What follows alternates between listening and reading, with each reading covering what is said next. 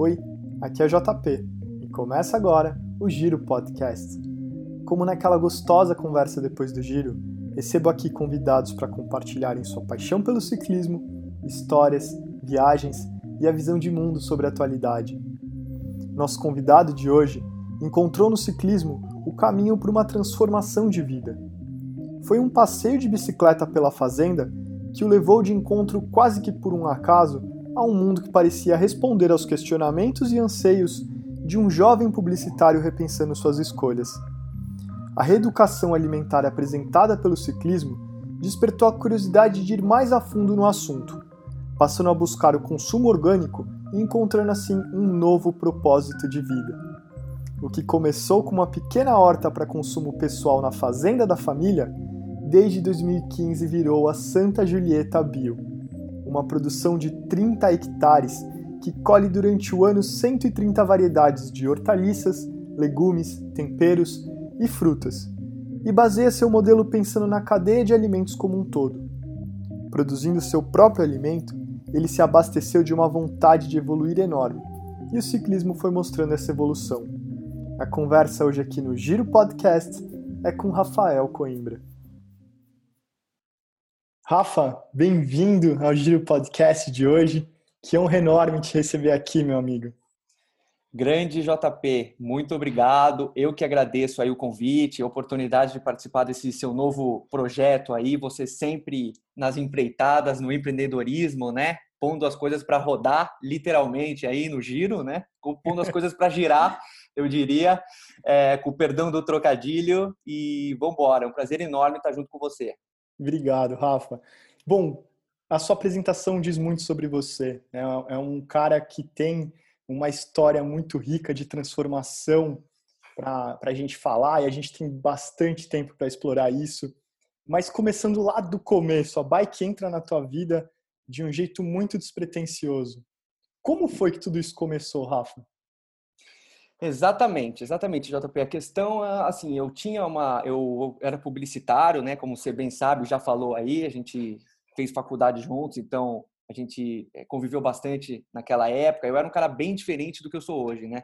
De tanto de personalidade e tudo, assim. Eu acho que eu mudei bastante, né? E o caminho dessa mudança começou pela bike. Eu tinha uma bike, uma vez comprei uma bike com uma ex-namorada, uma mountain bike, e andava no Parque do Ibirapuera, era uma coisa assim, uma vez por mês, era a bike ficava mais parada do que rodando, né? E aquilo me incomodava muito. Eu olhava para a bike, a bike sem parada, além de, de ter aquela coisa da liberdade da bike, né? Eu quando via a bike parada, eu via que a minha liberdade de certa forma estava parada, sabe? Assim, eu estava eu tava, tava preso, né? Que a bike estava tava parada ali, né? E até que chegou um momento da minha vida onde eu comecei a me questionar sobre alguns valores, é, alguns hábitos que eu tinha de alimentação e de trabalho. Tinha, eu tinha uma agência de redes sociais e era uma rotina louca a agência, varava à noite, é, comia super mal, até que eu comecei comecei a pegar essa bike para girar, sair dando umas, umas, umas, voltas por aí, né? Então, primeiro rodava em São Paulo mesmo, fazia uma, uma coisa de que eu mesmo denominei de mountain bike urbano. Ficava, ficava buscando caminhos de mountain bike dentro da cidade e, e aquilo eram, eram momentos de, de prazer, né? A minha família tem uma fazenda e é claro que ela era uma mountain bike, até que um dia eu falei que não, eu pensei que não tinha mais sentido, né? Eu fazer mountain bike urbano, sendo que eu tinha uma oportunidade de, de rodar, de rodar na fazenda, né? Foi aí então que aí que começou a minha experiência de verdade com o ciclismo. Eu comecei a eu saía e a, eu gostava de me perder, dava umas voltas aí, ficava rodando, não e aí voltava para casa horas depois. É, nem media quilômetros nessa época ainda, não tinha não tinha sapatilha, não tinha roupa de ciclismo, nem nada, assim, era, era uma coisa bem, bem, é, é, não vou era chamar preca, precária, né, mas assim, é, era uma coisa bem, bem júnior, vai, pode-se dizer assim, bem de iniciante mesmo. E exatamente o que você falou, era uma fuga, era uma fuga, aquilo para mim era um, começou a ser momentos é, de, de, de total encontro comigo mesmo, na verdade, onde eu começava a pensar e falar, pô, e aí, um dos pensamentos que eu tive uma vez é que, assim, que eu, eu falo, alguma coisa não está certa na minha vida. Onde eu quero estar 10 anos daqui, né? E definitivamente não era com aquele profissionalmente na, é, é, com aquele estilo de vida. E já era um momento que você estava se questionando na profissão, nos seus caminhos, na escolha. Essa volta pela fazenda acontece de um jeito natural, buscando talvez uma reflexão, uma inspiração, um novo caminho? Foi bem nessa época, Rafa? Foi, foi exatamente nessa época. Eu assim, eu não, eu não entendia muito ainda, né, o que estava acontecendo, né? Foi algo muito natural para mim, né? Eu buscava essa reflexão sem mesmo sem mesmo perceber que eu estava buscando essa essa reflexão, né? Mas essa reflexão ela já estava ela já estava acontecendo, né? Então, assim, e aí foi quando eu comecei a buscar, buscar alternativas, né? Eu falei, eu preciso fazer esporte, que eu estava me sentindo muito, muito melhor. Na época eu fumava, foi aí que eu parei de fumar também. Um dia que eu cheguei do pedal, eu falei, não quero mais fumar. Eu chegava do pedal e fumava, pra você ter uma noção. Como, como era a minha, a minha vida. chegava do pedal, acendia um cigarro. Falava, pô... E aí eu, vi, aí eu comecei a ver que depois de parar de fumar, eu melhorava muito. Comecei a melhorar muito o fôlego, tudo, né? Isso que isso que foi foi assim, foi as coisas é, quando eu via esses pequenos resultados, essas pequenas melhoras, eu ia buscando mais, querendo mais. É como se fosse assim, eu já estava mordido pelo bichinho do ciclismo, mas não tinha percebido ainda, sabe? Sim, era muito no começo. E talvez a bicicleta entra como um agente transformador na sua vida, mas ela não é única. Ela vem com uma mudança de hábitos, né, Rafa? Como você bem disse. Então, assim, é deixar uhum. o cigarro, é pensar no que comer melhor, é pensar no, no descanso. Então, você vê que, assim, olhando a sua Exato. história, tá tudo meio que amarrado, né, cara? Como tudo vai fazendo sentido olhando depois de um certo tempo. E, e a alimentação, a reeducação alimentar, como que ela entrou na tua vida? Você já começou a pedalar, logo em seguida você começou a sentir que estava perdendo alguns quilos, isso foi te dando motivação. Como que rolou, Rafa? Então, essa história é curiosa, porque é exatamente o que você falou, assim, é uma coisa foi puxando a outra e que se tornou uma, uma grande coisa no final. Hoje a gente olha e, e olho para trás e eu vejo que foi um, um, grande, a melhor coisa que aconteceu na minha vida, com certeza, de longe, assim. E, mas um, dos, um dos primeiros momentos foi quando eu estava pedalando aqui na região e aí eu, eu, o ciclismo aproxima muito, né? O ciclismo é aquilo do companheirismo, é o é a roda, né? É, pô, é, é dividir, é você. Cara, o ciclismo me ensinou muito. E quando eu comecei a aprender com o ciclismo foi quando eu estava pedalando sozinho, maior sol aqui interior, né? Rio Claro, perto de Rio Claro, Pirassununga, é caminho de Ribeirão Preto. Assim, quem conhece mais o estado de São Paulo interior sabe como é quente essa região aqui no verão, né? E até que eu conheci um cara de mountain bike também é, e a gente começou a conversar. Aí eu comecei a contar para ele da minha vida, tudo, e ele, ele era ele é professor de educação física, educador físico especializado em melhorar a vida das pessoas do, é, é, de estresse através da, da, educação física. Não, pera aí, Rafa, isso é encontro de filme. Você está buscando essa sua reinvenção, você está questionando o mundo ao seu redor, nada faz sentido. O que vou fazer? De repente aparece esse ser na sua mountain bike no meio da fazenda e te dá uma luz? Foi isso? Ex foi exatamente isso, JP. Foi exatamente isso. É de filme mesmo, porque assim, o cara e ele, ele era especializado em, em educação física para estresse para melhorias de, de, de, estilos de vida de estresse. Então, assim, foi perfeito. Aí ele já começou me dando bronca, falou, pô, você não tem um gel? Eu falei, gel? O que, que é isso, gel? Eu tava sem uma garrafa de água. Aí ele me deu água, me deu gel e, me deu o principal, o, telefone dele. E foi tava... aí que ele... Mas estava sem o cigarro, pelo menos, ou não? Sem o cigarro, sem o então cigarro. já estava no caminho bom. já, já, era, já era um caminho bem melhor. E me deu gel, e me deu água, e o telefone dele, foi aí que ele foi. Ele morava em São Paulo também, e a família dele é de Rio Claro. Então ele vinha final de semana direto para Rio Claro aqui e passava, passava finais de semana por aqui. Muito parecido comigo, eu também fazia isso nessa época, né? E foi quando que a gente começou a treinar juntos lá em São Paulo. E aí ele me. Ele, ele viu que ali tinha um, aluno, vai, que não tinha muita técnica e nem muito condicionamento físico, mas tinha muita vontade. Tinha muita vontade e tinha muito interesse pelo ciclismo. Então, já, nessa época, eu já comecei a me interessar pelo ciclismo Pro Tour, é claro, de ler, de ver, acompanhar, perguntar, perguntava muito para ele como é que funciona, por que isso, por que aquilo, por que, que o sprinter, por que o vácuo.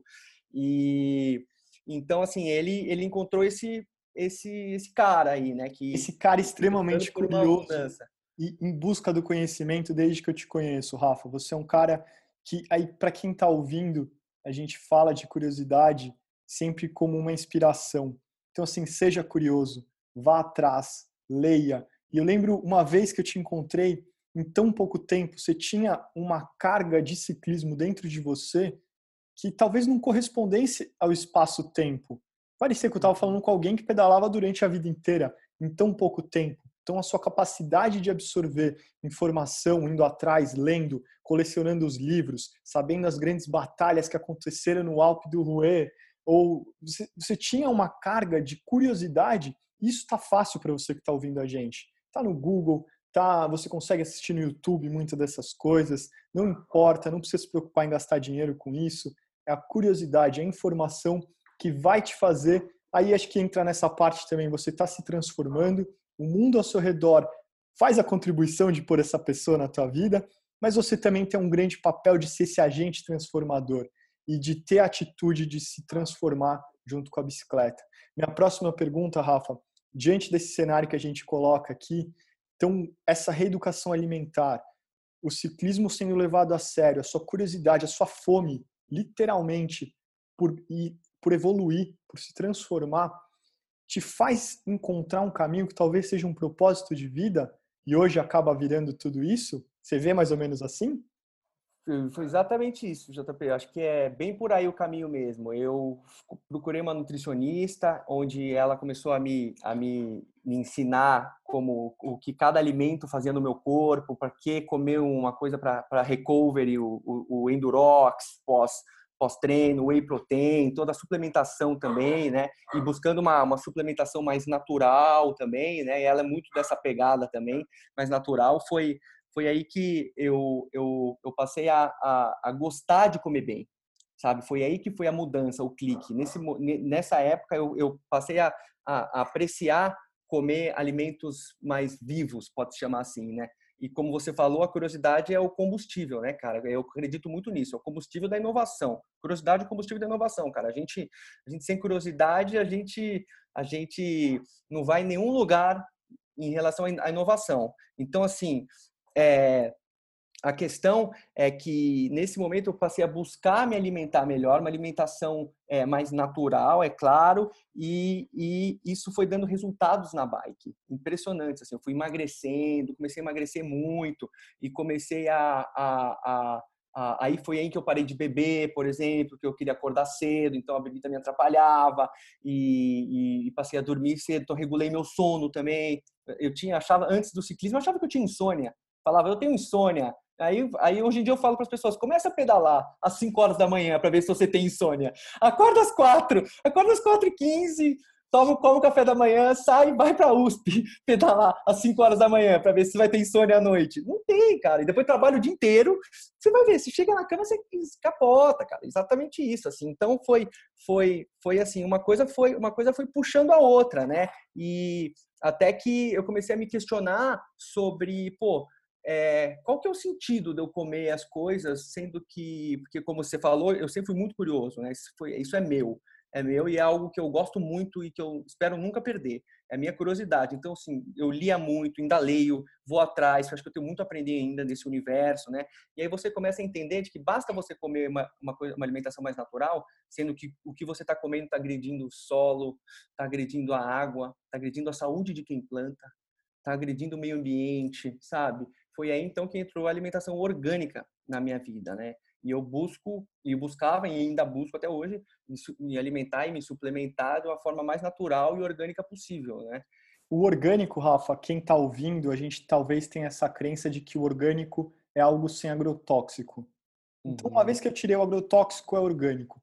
Mas acho que é uma coisa muito mais profunda do que isso, como você disse. Hoje a Santa Julieta, ela tem um trabalho que pensa não só na saúde do solo, como nas famílias que estão envolvidas nesse plantio, na distribuição dessa comida, até no modelo que sustenta toda essa cadeia de produção, é um modelo sustentável do começo até o final, passando por todos os processos. Então, como que é, Rafa, hoje? é, além, obviamente, das vantagens que acho que imagino que as pessoas devam saber de comer um, um alimento com muito mais nutriente, fresco, que vem é, direto do produtor para sua mesa, qual que são as vantagens você vê nesse modelo como um todo do orgânico? Então, a agricultura orgânica, primeiro de tudo, além de não usar nenhum insumo químico, né, nenhum agrotóxico ou defensivo, cada um chama do jeito que, que preferir, né, químico, ele respeita toda a sazonalidade, a, a, transparência, a, é, a, transparência em relação à cadeia de trabalho também, quem trabalha aqui comigo, é, a, a, empresa que faz auditoria, que me concede o selo orgânico, ele, ela, ela faz entrevistas com os meus colaboradores, ela pensa assim no bem-estar de todo mundo, ela, ela, ela cuida de todas de toda de toda a cadeia, né, de certa forma. Porém, eu sempre fui muito é, inquieto em relação e, e, e, me perguntei muita coisa. Então, no começo, quando eu comecei a plantar o meu alimento e dividir com a minha família, eu ficava revoltado de por que, que o orgânico tem que ser tão caro no supermercado e, tão, e o convencional tão barato, né? E o convencional é o que convém. Convém para quem, né? Para mim, como consumidor, com aquela informação que eu estava tendo, não convinha em nada. Não era conveniente. Então, assim, o convencional para uma indústria, é o convencional para uma cadeia de alimentos que foi galgada em, é, em enfraquecer o produtor e fortalecer esse distribuidor. Essa pessoa, essa, essa empresa, essa cadeia que, que recebe do produtor e vende.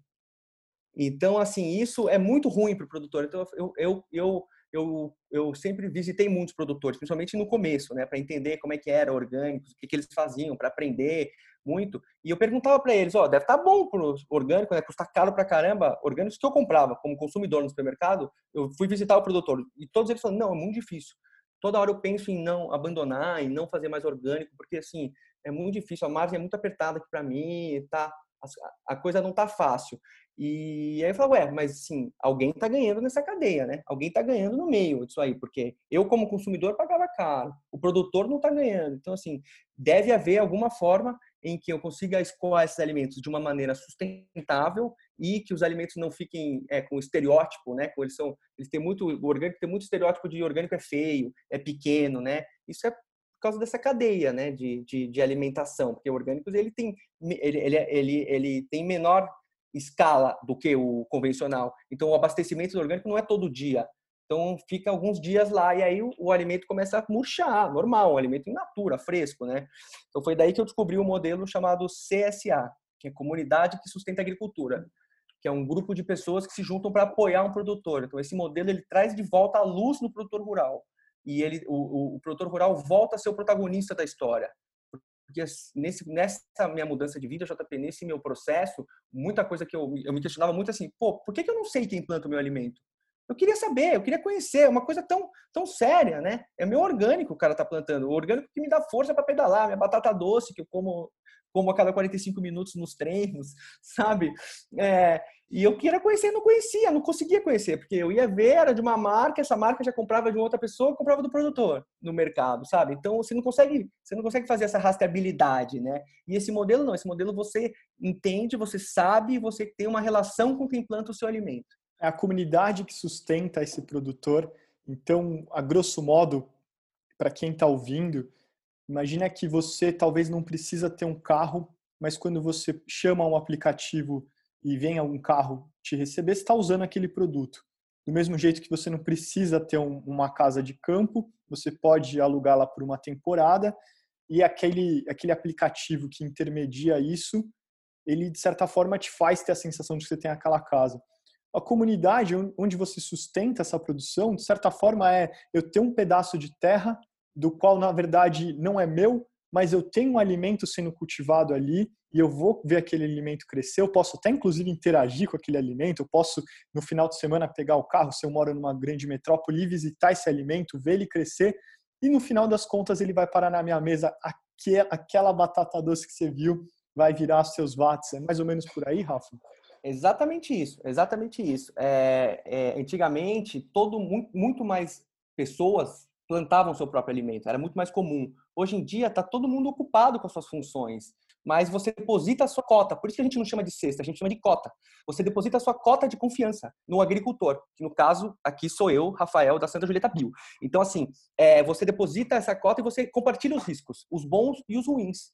Então, assim, você recebe uma cesta com o que tem de melhor na produção. Se tiver um excedente de colheita, a gente vai mandar extra. Ao mesmo tempo, às vezes, a gente não conseguiu mandar um item que a gente gostaria de mandar, porque choveu o granizo. Então, assim, quando começa uma chuva forte, o, o, o, a pessoa que faz parte do CSA, que a gente chama de coprodutor, ele já pensa, putz, e minha alface lá, sabe? Então, assim, é uma relação... É uma, é uma relação, relação muito diferente, diferente, né, cara? Muito diferente de você estar tá, é, em contato com uma produção, talvez voltando para o mais primário de tudo, onde um homem planta o que ele come. E a gente, é, talvez o mundo dá essa volta inteira e a gente volta para o mais básico possível hoje. É, talvez essa é a magnitude do que você está fazendo, da qual eu admiro. Tem uma frase que acho que mudou tua vida, que eu até abri aspas, cozinhe, mas se puder, plante uma horta. Foi essa frase que eu sei que te motivou a, a largar tudo para trás e ter sua horta e, e desenvolver esse trabalho que você faz e continua fazendo. Eu convido a todos aqui que estão ouvindo a gente, procure pela Santa Julieta Bio. É um, é um modelo incrível, não só de distribuição, de você ter o orgânico, mas de você ter acesso a tudo isso que o Rafa está contando, o modelo de produção, de estar tá perto do agricultor, de repensar nossas escolhas. Acho que no mundo que passou e passa por tanta é, novidade, fala-se desse novo normal, talvez a gente pode escolher o que fazer daqui em diante. E uma das escolhas seja pensar além do lucro pelo lucro. O que tem além disso? Onde está onde tá a humanidade disso? É, ter essa proximidade com o campo, com o alimento. E aí, é, é, aqui não é um, hoje o papo não é sobre nutrição especificamente falando, não estou com um profissional de nutrição, mas você é um cara que é um exemplo vivo dessa transformação, que viu seu corpo se transformar, que viu seu pedal se aprimorar e que acabou mudando a sua vida, né, Rafa? Exatamente, exatamente isso. É você, a gente, a gente acaba, acaba é, distribuindo os alimentos dessa maneira onde as, as, pessoas se importam. A gente costuma dizer que no CSA não é economia do preço, e sim economia do apreço. Você entende o que está vindo do seu alimento, você entende que, pô, é, época, é, a sazonalidade, então assim, é uma, como a gente tem uma proximidade, a gente tem, tem a possibilidade de educar os nossos coprodutores e eles nos educarem também. Então você entende como tudo, você falou desde a bike, do começo, lá tudo foi, foi acontecendo de uma maneira é, é, no seu tempo correta aqui, sabe? Para esse meu, para essa minha transformação, sabe? Então, por exemplo, eu precisava, preciso ainda aprender muito sobre essa essa profissão que é o produtor rural sabe? Então, assim, com a ajuda desses coprodutores, eu consigo ver, é como se fosse uma pesquisa de mercado eu consigo entender que eu sou próximo deles, então eu consigo entender o que, que eles gostam, o que, que eles não gostam, o que, que funciona, o que, que não funciona, é, como é que a gente pode melhorar, como é que a gente pode, como é que já tá bom, ok, dá para aprimorar, sabe? Assim, é, é, são todas são todas esses, esses, essas características aí, né? Sim. A gente, aproveitando que está aqui pelo campo, nas estradas rurais, e eu acho que você tem um episódio muito legal para compartilhar com quem está ouvindo, e é uma experiência de bike, ciclismo de estrada, que, que marcou muito. Eu gostaria que você contasse, Rafa, falando nesse clima, a vez que você simplesmente encontrou o Team Sky quando você estava pedalando pelas estradinhas rurais da Toscana num Strade Bianchi. Pois é, você cara. Você viu esses caras. Como é que foi isso? É inacreditável, né? Mais uma história, encontro de filme aí. Outro encontro de filme que eu tive na minha vida, cara. Além de alguns outros também, né? É, eu, eu, costumo dizer que eu sou muito privilegiado, viu, JP? Cara, além de ter amigos, assim, que, que, que estão sempre comigo aí também, é, eu descubro ainda é, consigo me aproximar ainda de pessoas é, em outras em outras esferas, né? Então voltando um pouquinho, quando eu comecei a mudar de vida, tudo, parei de beber, pô, os amigos da, minha, da nossa época lá falavam: "Você tá louco? Você vai parar de beber? Imagina". E eu me questionava muito, pô, quanto tempo isso vai durar, né? Será que daqui a pouco eu vou, vou, vou voltar um pouco à minha vida a minha vida é, antiga, sabe? Como é que era antes? E e até que até que eu conheci uma turma, que é o pessoal do Personal Team, do Arthur Aldi, que, cara, a gente ficou muito amigo, todo mundo é uma assessoria, né? Ele chama de um time, mas é, acaba sendo uma, uma assessoria também. E que lá eu vi onde existe amigos que se reúnem por outro interesse, né? E não só pelos interesses que eu, que eu, que eu, achava, que eu achava importante antes, né? E um deles é o ciclismo. Com certeza que é possível você ter, ter se divertir muito com, com, com o ciclismo, né?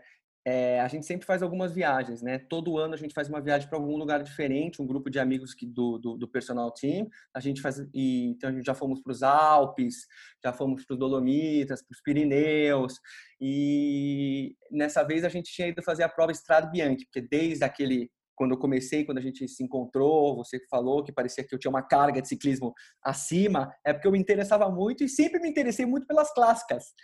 Cara, as clássicas para mim, a Estrada Bianchi para mim e Paris-Roubaix, que é uma que eu ainda vou fazer, amadora, é claro, né? É, é, eram é, Me é, chama, quero ir junto. Icônicas, combinado, combinado, hein? Vou cobrar, essa aí eu vou cobrar.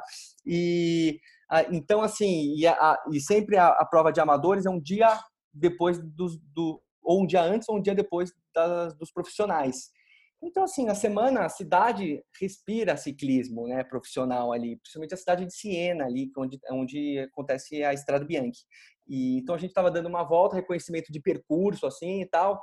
Aí tem um grande amigo meu, que é um grande amigo, que foi meu padrinho de casamento, inclusive, que o ciclismo me deu, que é o Daniel Ferreira. Você conhece. Fotógrafo e ciclista também. Aliás, um e... grande abraço, um cara extremamente é... competente eu sou um fã da, da fotografia dele, do olhar dele. É um cara que consegue trazer um, um olhar muito sofisticado para o ciclismo, retratando a força, a dor, o sofrimento. Tem uma foto sua que eu amo, Rafa, que é uma vaca no meio do caminho. Isso, quase mandei essa foto para o Giro Podcast. Ele que não deixou, o Daniel não deixou mandar essa foto da vaca. Então, ele falou, não, a foto da vaca é demais, cara. É, essa foto é. Eu vou pedir, boa. por favor, Dani, autoriza que. Eu acho que vale o post. Vale para ilustrar o nosso papo, né? Tem que ter esse post da vaca. Essa a da vaca foi numa das viagens com o personal team também no Rio do Rastro. Mas tá o Vitinho junto, Vitinho, o Vitor Estevinho. Nossa, cara, que esse dia achei que a gente ia morrer. Essa história é, vale a pena contar também, viu? A vaca veio eu, eu falo para ele até hoje que ele que assustou a vaca. Ele jura que não, o Daniel. Mas o Daniel assustou a vaca e a vaca veio correndo para cima da gente. ele tirou a foto e a vaca escorregou. E ele tira a foto na hora que a vaca tá escorregando, cara. E a Ó, vaca só deu uma chifrada na gente porque, meu, escorregou. Daniel, Senão... você acabou de dançar agora. Essa foto vai ser publicada em respeito a quem tá ouvindo dessa cena. Tem que, tem que visualizar isso. Exatamente. Bom, e aí veio o Daniel Ferreira, voltando ao Estrado Bianchi, veio o Daniel Ferreira, abre o vidro assim que estava na van fotografando. O time Sky tá vindo aí, o time Sky tá vindo aí. Eu falei, mentira, porque o Daniel é um cara, quem conhece sabe, um cara muito brincalhão tal, e, e faz muita piada. Eu falei, tá zoando, né? Óbvio de repente vem os caras assim atrás, aí eu comecei a andar na roda dos caras assim, fiquei lá um tempo, tem uma foto. O tempo quanto? Roda... Quanto tempo você aguentou, Rafa? Cara, eles estavam fazendo giro super leve, super leve, e eu fiquei uns, uns 10, 15 minutos na roda deles. Aí eu falei, eu vou arriscar, né? E tava o Kiatowski, que era o atual campeão da Estrada Bianchi. Ele tinha assim, então assim, tava todo, todas as atenções em torno dele. Se ele ia que conseguir aquela fuga do ano anterior que ele veio. Exatamente. Ele exatamente. largou os caras naquela última subida. E... Subida de Santa Caterina, chama. Exatamente. Eles, que é clássica. Que no ano que eu fui, o cara caiu. Foi aquele ano que o cara caiu ali no final. O Poels, se não me engano.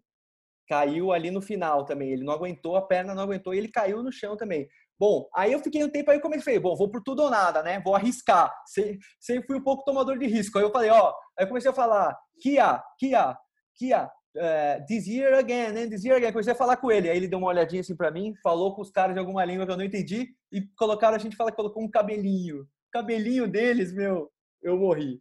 Eu, eu morri, cara. Não tem orgânico que vai te fazer pegar. É, mas aí eu acho que eu fiz isso meio inconsciente para falar que eu, que eu só não aguentei porque eu, eu, eu, eu, provoquei, né? Mas na verdade, assim, aquilo ia durar mais uns três minutos no máximo, no descanso dos caras. É outra, é outra. Por mais que eu sempre me interessei por performance muito, eu melhorei muito a minha performance, muito. É, é, é claro que a gente não vai nem nunca chegar aos pés de, de, de ninguém que, que tem essa bagagem de ciclismo que eles têm, né? E a gente acho que nem tem essa pretensão também. Com certeza, não é, é. Mas só de sentir perto de um, de um ícones, né? Um Kiatowski, um cara que puta, dispensa comentários, só de andar um pouquinho perto já vale a pena. É, Rafa, você é um cara que tem milhões de histórias para contar de bike, de viagens. que mais que tem aconteceu nos Pirineus? Ou uma passagem que você lembra assim de cabeça com, esse, com essa turma super incrível que o Arthur Aldi, aliás, falando, um, abrindo um, um espaço aqui, faz um trabalho incrível é, com o pessoal de Romeiros. Então, na sexta-feira, ele tem uma escolinha de ciclismo. Exatamente. Ele é, leva vale... a molecada ali de Romeiros que fica durante o final de semana olhando as bicicletas, interagindo com a galera. De sexta-feira, é, muito com doação, com a ajuda das outras pessoas, ele faz um trabalho ali muito lindo, ajudando e criando esse desejo do esporte, trazendo essa, essa juventude ali que, que acaba respirando o esporte, colocando eles de verdade em cima da bike. E aí acaba virando uma brincadeira, você vai treinar no sábado, você viu, pô, tá famoso no Instagram, e eles vão interagindo, cria uma, uma atmosfera muito legal. Então, Arthur, parabéns pela iniciativa, pelo jeito que você leva aí o personal team, Luizão também, cara Grande Luizão. É. extremamente forte, um cavalo, né?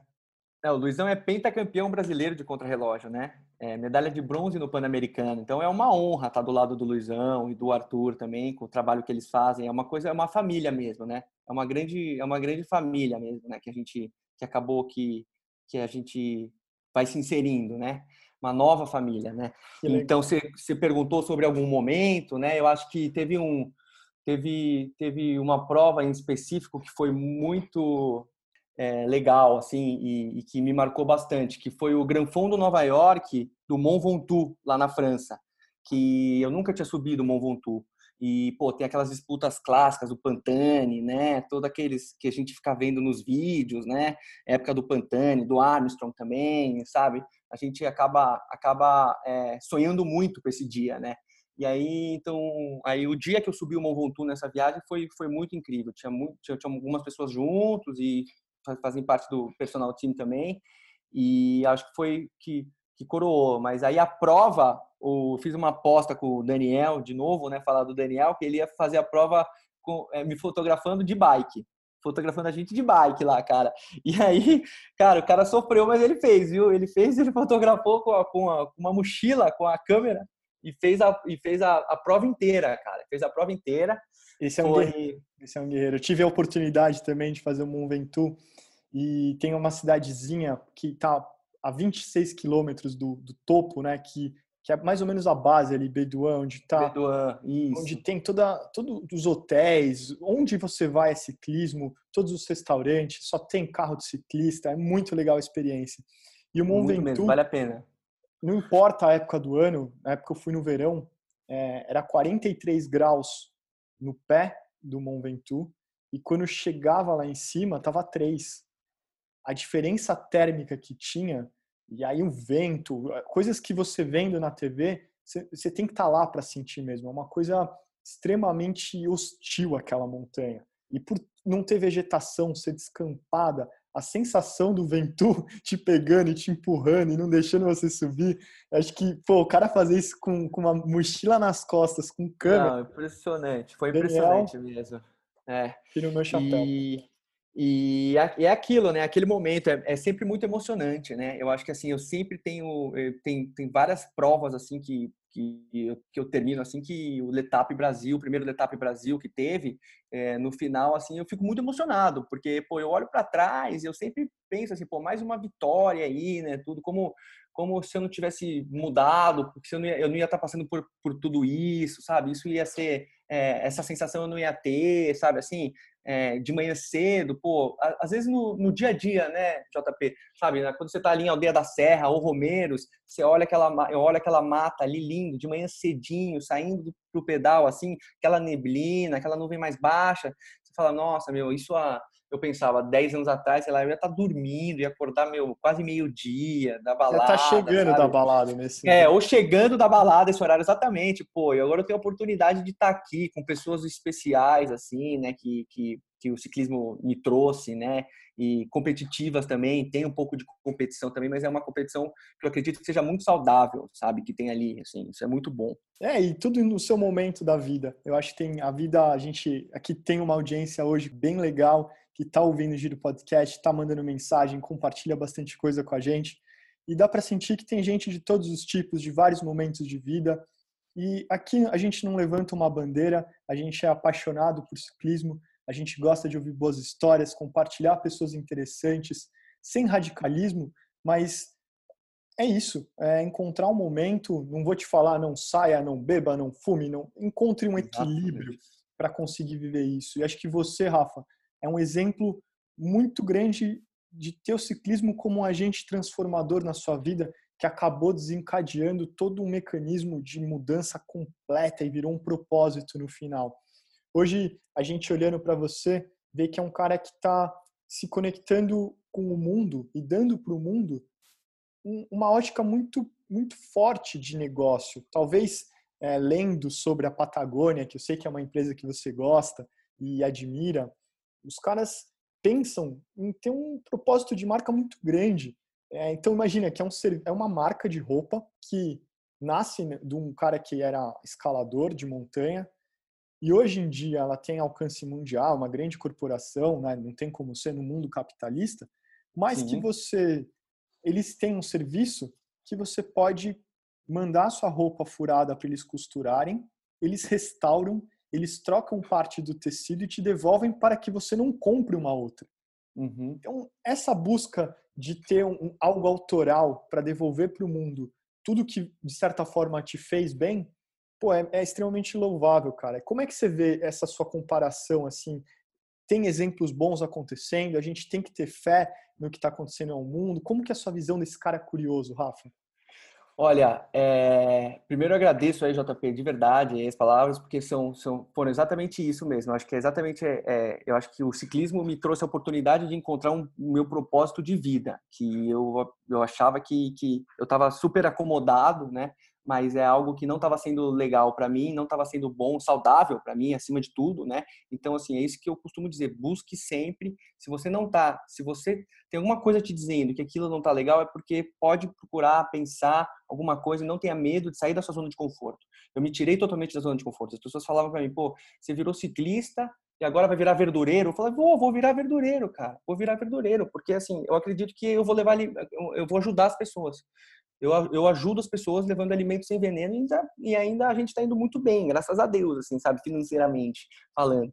Então, é, é porque tem o mundo capitalismo que você, o mundo capitalista que você falou, que é extremamente importante. A economia a gente se galgou assim, e eu não sou contra o capitalismo de jeito nenhum. Eu acredito que dá para fazer um capitalismo consciente. Eu vejo muitos exemplos acontecendo aí. Tem as empresas B, que é um chama B Corps, que é uma é uma associação americana que tem tem, tem filial no Brasil, onde é, ela ajuda empresas a, a, a melhorarem é, a questão da, do, do salário, é, do cargos que as mulheres ocupam, cargos de presidência, cargos de diretoria que as mulheres ocupam, é, ajudam as empresas a cuidar do lixo, ajudam as empresas a cuidar do, a cuidar do, do, dos resíduos, né? não só dos lixos, mas dos resíduos químicos também, quando, quando, isso, quando isso acontece. Né? E, então, assim, eu vejo bastante, é, é, bastante exemplos bons, eu vejo as pessoas cada vez mais querendo se conectar com o simples, com o natural, assim, sabe? As pessoas querendo se conectar com, com, com antigamente, vai, gente, as coisas que a gente, né, os nossos hábitos de antigamente, tanto para para cuidados pessoais, quanto para alimentação também. Então, eu digo, né, na área de tem, tem tido bastante avanço na área de, de ervas medicinais e, e, e, toda essa parte aí que são que fazem que a agricultura faz parte também, né? Então eu tenho visto aqui que, que tudo que eu planto eu vendo. A gente não tem assim excedente, é, é super quase nada de excedente aqui. A, gente, a, demanda só aumenta. A gente consegue se organizar melhor, então a gente consegue estar à frente de algumas de algumas demandas que que que, que aparecem. Então, assim, tem muita empresa grande nos procurando para fazer plantio dedicado, por exemplo. O que, que é isso? É tipo uma é, é, parecido com o modelo de CSA, só que com as empresas. As empresas pagam com antecipação e a gente planta para eles.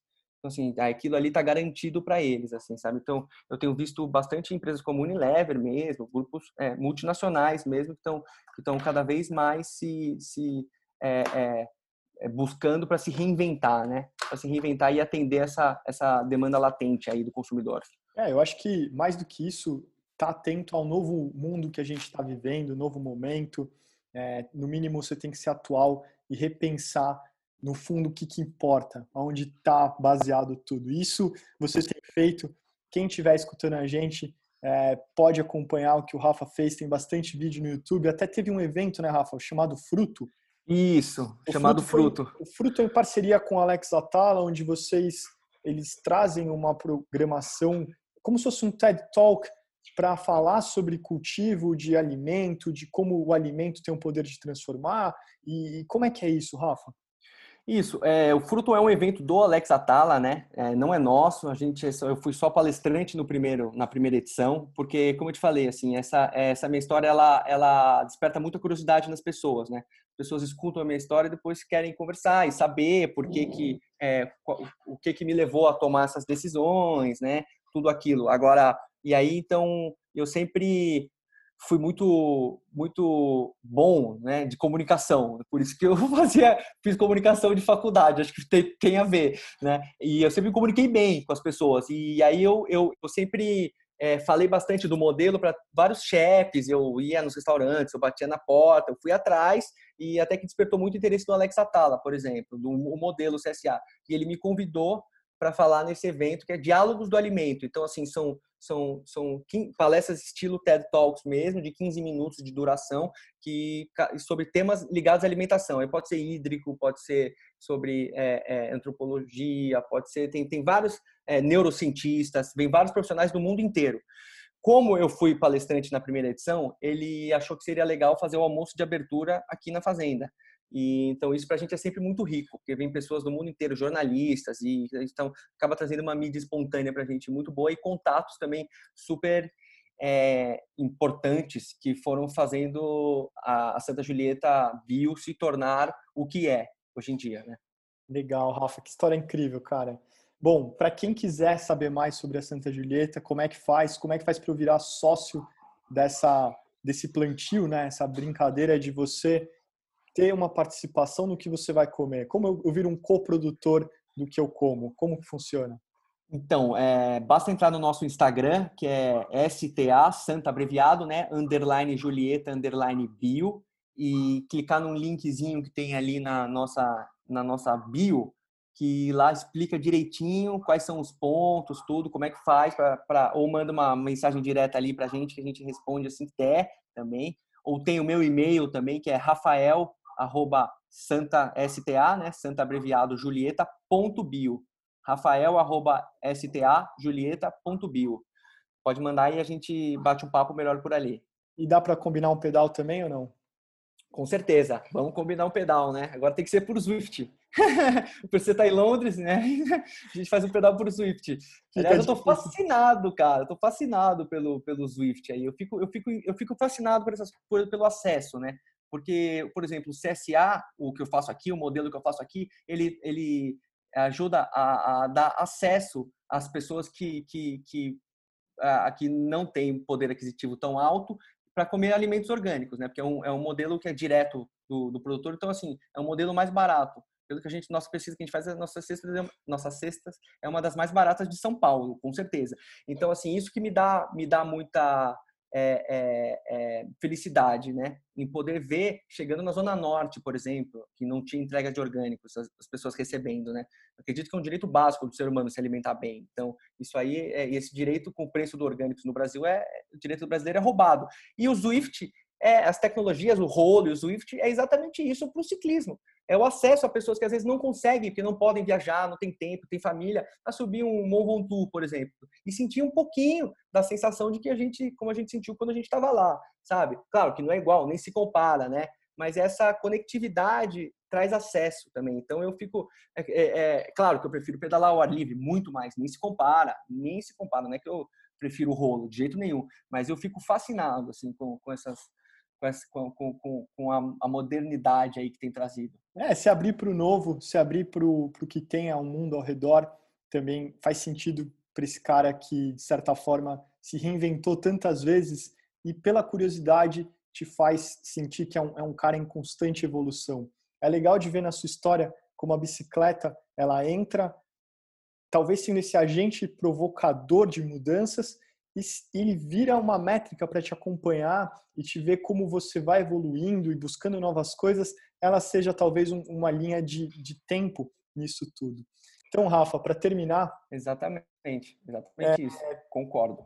Dá para se reinventar? Dá para perder 40 quilos, deixar de fumar, deixar de beber, sentar numa bicicleta às 5 da manhã, pedalar, pensar além do seu da sua vida, o que, que eu faço de propósito, largar a tua empresa, fazer do zero alguma coisa, isso é para um cara especial, iluminado, que encontra as pessoas pelo meio do caminho? Ou qualquer um?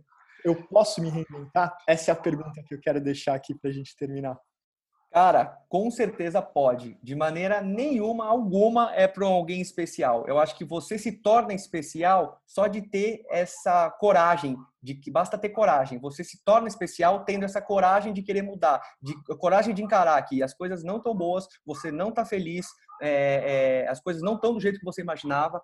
Logo, então é preciso mudar. E só que é muito importante é, você fazer, não, não ter uma mudança brusca, né? Que a mudança brusca às vezes acaba é, é, causando decepção nas pessoas. As pessoas acham muito difícil fazer a mudança brusca. Então não é que assim, eu sou baladeiro hoje, amanhã eu vou acordar às quatro da manhã e já vou pedalar 100 quilômetros. Não, é gradativo. A mudança, para ela ser sólida, ela precisa ser gradativa, aos poucos, com objetivos curtos, com pequenos objetivos. Olha, então agora eu vou chegar aqui. Então, depois que eu chegar aqui, eu vou, vou chego ali, sabe? Pequenos objetivos curtos. Esse, esse é o pensamento. Mas é super possível é, basta você querer, basta você estar, tá, é o que você falou, aberto, de olhos abertos e de coração aberto, principalmente para o novo, para sem julgamentos. Eu costumo dizer que, que para mudar você precisa se, se, é, é, se desarmar da metralhadora julgadora, né? Que a gente vive hoje em dia, né? Hoje em dia a gente vive num mundo que é pá, julgando, julgamento, julgamento, julgamento, julgamento, todo mundo, tudo. Qualquer coisa que você vê nas redes sociais, você julga, né? Então, assim, tente, às vezes, se desarmar dessa metralhadora, dessa arma péssima para o ser humano, na minha opinião, né? Que é essa metralhadora de julgar, julgar as pessoas. Só de você fazer isso, você já vai ver como você consegue encarar a vida e as situações, os problemas mesmo e as alegrias também de uma forma muito diferente. Obrigado, Rafa. Que, que inspirador te ouvir. Eu acho que a nossa maior missão aqui e o propósito do nosso Giro Podcast existir é para que em algum momento essa mensagem, essa história, essa motivação, essa inspiração chegue até alguém e faça bem para essa pessoa, crie nela algum senso de mudança, é, algum senso de, de paixão, de que a gente toque de algum jeito. E, e saber que isso tem acontecido me traz uma satisfação enorme e me incentiva cada vez mais trazer gente interessante, que é um cara que eu tenho maior honra de ter do lado, de acompanhar, de ver essa transformação. Então, eu estou muito feliz, até de certa forma emocionado de terminar nosso episódio assim. Obrigado pela sua presença, obrigado por compartilhar seu tempo, histórias pessoais, história de vida, a sua reinvenção é, é, é incrível, cara. Obrigado pela tua presença. E é isso aí, Rafa. JP, eu que agradeço, cara, de coração o convite, agradeço a oportunidade de poder compartilhar um pouquinho aqui e conversar com você também. Agradeço também quem está ouvindo, quem chegou até aqui, né, ouvindo a gente aí. Muito obrigado mesmo. É, a gente fica à disposição aqui para quem quiser conversar também, quem quiser marcar um pedal também, estamos aí. Seguimos na luta aí, cara. E queria te dizer que você sempre foi super fora da caixa aí, né, cara? E que e que você continue assim. Te agradeço muito por esse por essa sua personalidade aí persistente em fazer as coisas acontecer, que hoje em dia é muito raro, né? Hoje em dia está todo mundo muito acomodado e no seu sofá e meu não levanta a bunda para fazer nada, né? Para pôr as coisas em pé, né? E você é o cara que faz. Então muito obrigado mesmo. Vamos seguimos juntos aí e bora subir muitas montanhas ainda na vida.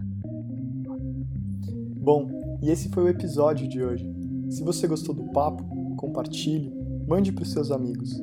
Se tiver alguma sugestão que pode ajudar a gente a crescer, mande uma mensagem lá no Instagram, é @giropodcast.